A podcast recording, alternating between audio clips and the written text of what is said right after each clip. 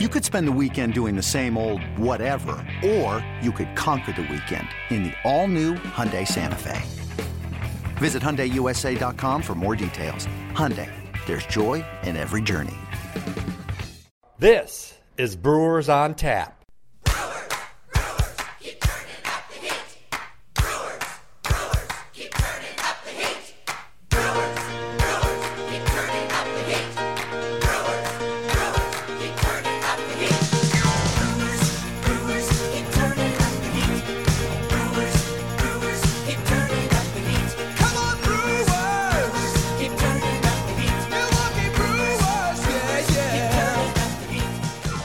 Hello and welcome everybody to another edition of Brewers on Tap. This is episode number 52. I'm Lane Grindle, and it is a pleasure to have you with us from Miller Park for this week's edition of Brewers on Tap. As the Brewers and the Dodgers in the midst of a three-game series here at Miller Park, and then the Brewers will go out on the road again Thursday and get ready for a Friday, Saturday, Sunday series with the St. Louis Cardinals in St. Louis before taking off for Washington. It'll be in the nation's capital over the 4th of July for the last road trip of the first half of the season. The Brewers made a roster move this week, designating outfielder Alex Presley for assignment while purchasing the contract of infielder slash outfielder Jake Elmore from Colorado Springs.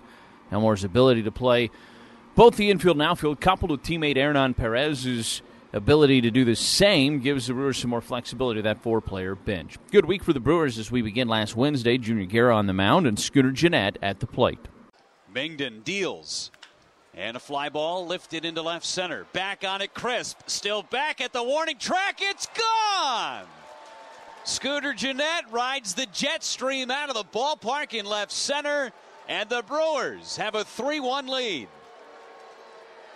Four to two Brewers win over the A's to wrap up that long road trip. And after an off day on Thursday, the Brewers took down the Nationals and Max Scherzer on Friday night, and Keon Broxton with his first career home run.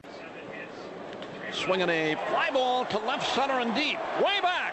Get up. Get up. Get out of here and gone. Keon Broxton, as a pinch hitter, has hit his first home run. And it got out of here to the Brewers bullpen in left center. How about that? Broxton came on as a pinch batter. It's his first in the major leagues.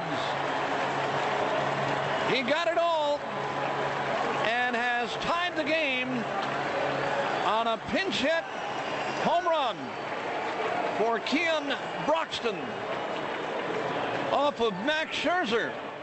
Five to three good guys in that one. Then on Saturday, a chance to take a series from the NL East leading Nats after rushing out to an early lead, including this blast from Chris Carter. Gonzalez for Chris Carter. Here it is.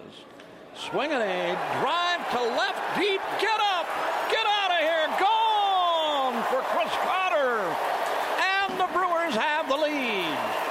Oh, what a shot by Carter on that one. Nobody made a move except to turn and watch it go out of here. It was a six to five final. Matt Garza grabbed the win for the crew. On Sunday, the Nats bounced back for a three to two win. And after a Monday off day, Tuesday the Dodgers came to town. And after falling behind six to two early, the Brewers raced back with a three-run eighth inning, but came up just short, six to five. The crew is now 34 and 42 on the year. Let's catch up with the crew. As we catch up with the crew, Jeremy Jeffress is our guest this week. I had a chance to catch up with him in Los Angeles last week and asked him about the growing up you do as a closer going through this process the first time. Uh, man, they have been some learning experiences for sure, and uh, and you know some some tough ones, and, and they're not all going to be easy. But you know, if you just keep staying in it and keep fighting, and you know, just keep battling, you'll you know you'll see your way through it. How do you try to bottle your emotions uh, as a closer versus when you were in other roles previously? Well, just making sure I'm prepared, making sure that you know that I, I go out there with the tools that I have, and knowing that they're they're they're ready to attack hitters and, and not not give in to neither one of them. you know. And then if something happens, just know that there's another guy coming up that you can battle back and, and, and make it right. You still have great velocity with that fastball, but that breaking ball to end the game last night was was special. Obviously, uh, how much confidence do you have in all your pitches right now? Uh, a lot, a lot. Um, working with the split finger, and that's coming along. I threw that was the second pitch I threw to the guy, and uh, but uh, the rest of my pitches, man, they're they're my bread and butters. You know, they're they're almost all of them are out pitches. You know, so if I get ahead of guy and just just stay focused and you know stay through the plate, and they'll they'll they'll be good. You mentioned the split finger, and that is new, but you, I think you've worked on it for a while. Now you're starting to bring it onto the mound. Uh, how does how does that come about? You know, what inspires you to to, to add another pitch, and, and, and when do you start to feel comfortable enough to start throwing it in again? Uh, I mean, you play around and win it in spring training. You, you know, you got a lot of time to work on stuff in spring, and uh, I've been I've been wanting to change up because I don't I've, I've stopped throwing my circle change up, so I've been wanting a, uh, another out pitch for lefties, it's specifically for lefties. So, you know, and, and more more and more I throw it, and more and more I get confident in it, and then you know, and just see how it works. You know, like I said, I haven't been throwing it much, but you know, just keep working on it, throwing program, and you know, and seeing hitters react to it. You know, it, it makes you more confident in it. When you're getting prepared to come into the game in the ninth, I think a lot of people think guys up in the bullpen he's getting he's getting hot, and and that's obviously on the surface what's going on. But how much of it is preparation as well in terms of, all right, this pitch is doing this. This is th- I'm having success with this. I got a lot of confidence here. Well, it's it's mostly just watching the whole game. You know, uh, I sit there and watch hitters from each at bat. You know, seeing how starters throw at them, seeing how uh, seeing how some of the relievers come in and, and throwing to some of those guys, and just making sure that I have tools to go out there and, and be confident in what I'm doing. You know, not getting off of what I'm brought up here to do, but just making sure that I have the tools and the preparation to you know to do my job. How nice has it been for you to have Will Smith back in the fold? Obviously, he's your he's your partner out there. You guys are you guys are really close friends. And now that he's back, I mean, does it feel like the bullpen's kind of complete now? Oh yeah, for sure. I mean, he's he's come back and he's doing well with his coming back off of this injury, and uh, you know he, he gives everybody a lot of confidence. He's you know is another big leader down there, and just making sure that you know. I mean, he makes it fun for us for sure. you know, he's a big big jokester. We we we clown. Uh, until it's our time to stretch and get ready to go, but uh, we keep it loose down there, and, and he's he's a very big part of our bullpen. What have you learned about yourself in this role this year? Uh, that I, am just a fighter, man. I, th- I think that I, I don't give in to nobody, you know, and that's the, being being the closer and, and being in that role. You got to fight, you know, because you never know what happens. You never know how many blue hits they'll get, seeing-eye singles that they'll get. But knowing that, you know, that you are the best guy out there right now, you know, to end this game, you know, that, that builds a lot of confidence in yourself for sure. You've been perfect on the road, no runs. You haven't walked anybody on the road, and yet you you really been pretty much perfect throughout the year. You haven't had, um, but just one save opportunity that you weren't able to finish off. But do you think there's something to how much success you've had on the road, or has it just kind of worked out that way? It just worked out that way, man. I mean, we we are a great team, man. We, uh, that's this whole rebuilding thing is just a just a, a opinion from for people, man. But we are a great team, and we fight every single day. We have great great commodity in the clubhouse, man. I mean, everybody's coming to the park ready to play, and we know we can win, man. We can play with the best of them. I don't care who it is. You know, we can play with the best of them. JJ, we appreciate it. I appreciate you, man. Our thanks to Jeremy Jeffress for giving us some time here on the podcast. Well, it's time to take a look at what's on tap. Here's what's on tap with the Brewers. What's on tap is this pretty special weekend series coming up, the final weekend before the first half completes. And it's Friday, July 7th through Sunday, July 10th. It's a 710 start, 110 start, and then another 110 start. Friday's a free shirt Friday, courtesy of 94.5 KTI Country. Saturday is Ghostbusters Day, and Sunday is Bob Uecker Talking Alarm Clock giveaway. Plus, every Sunday, as you know, is Kids Eat Free Sunday. Here is what is going to be a part of these three days. On the 8th, the Free Shirt Friday, that's a Hank Aaron player tee. Going to be given to all fans in attendance. It replicates the Brewers' powder blue 1970s unis, features Hammer and Hank's 44 on the back. What could be better? Well, Saturday, July 9th, it's Ghostbusters Day. How about that? Ghostbusters Day. All sorts of special stuff going on that day. There's a special Ghostbusters Day ticket package that includes a limited edition Brewers Ghostbusters quad bobblehead. You might want that. In fact, I know you want that. So you should go check out that special ticket package at brewers.com slash theme nights. And then Sunday, everybody's talking about this giveaway. Bob Uecker talking alarm clock. I have seen this. It's unbelievable. It's really cool. Why wouldn't you want Mr. Baseball to wake you up every morning and get you ready for work? Wouldn't that get you started off right? I think everybody here would love that. It's given to all fans in attendance. It features uh, his take on the famous Bob Uecker home run call, and he's tweaked it just a little bit to get you out of bed. Get up, get up, get out of bed, go. Uh, and then, of course, it's also a Kids Eat Free Sunday. All kids 14 and under get a free lunch featuring a hot dog, bottled water, apple slices, and the ice cream treat. For tickets, call 414 902 4000 or visit brewers.com. Checking in on the farm. All right, as we check in on the farm, we run through the Brewers minor league system. AAA Colorado Springs is 37, 38, and 1 through Monday night's game. That's uh, four games back of the Pacific Coast League's American Northern Division. Kyle Wren's been swinging it very well since being called up from Double A. He's hitting over 390 at 393. He's been impressive. Nate Orf's done a nice job as well since he's been called back up from Double A Biloxi. A lot of the story, though, surrounds left-handed pitcher Josh Hader. He went Monday night, five innings of scoreless baseball. He's had one tough start since getting moved up from Double A Biloxi, but other than that, he's been impressive in doing some good things and uh, turning some heads. Certainly is Josh Hader. Double A Biloxi.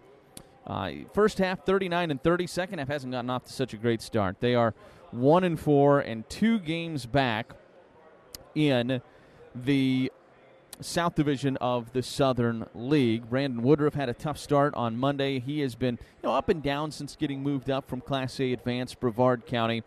But uh, the Shuckers still certainly a, a very, very strong, strong uh, Double A squad. Brett Phillips, a home run on Monday night. That was his 11th of the season. He has 41 driven in now.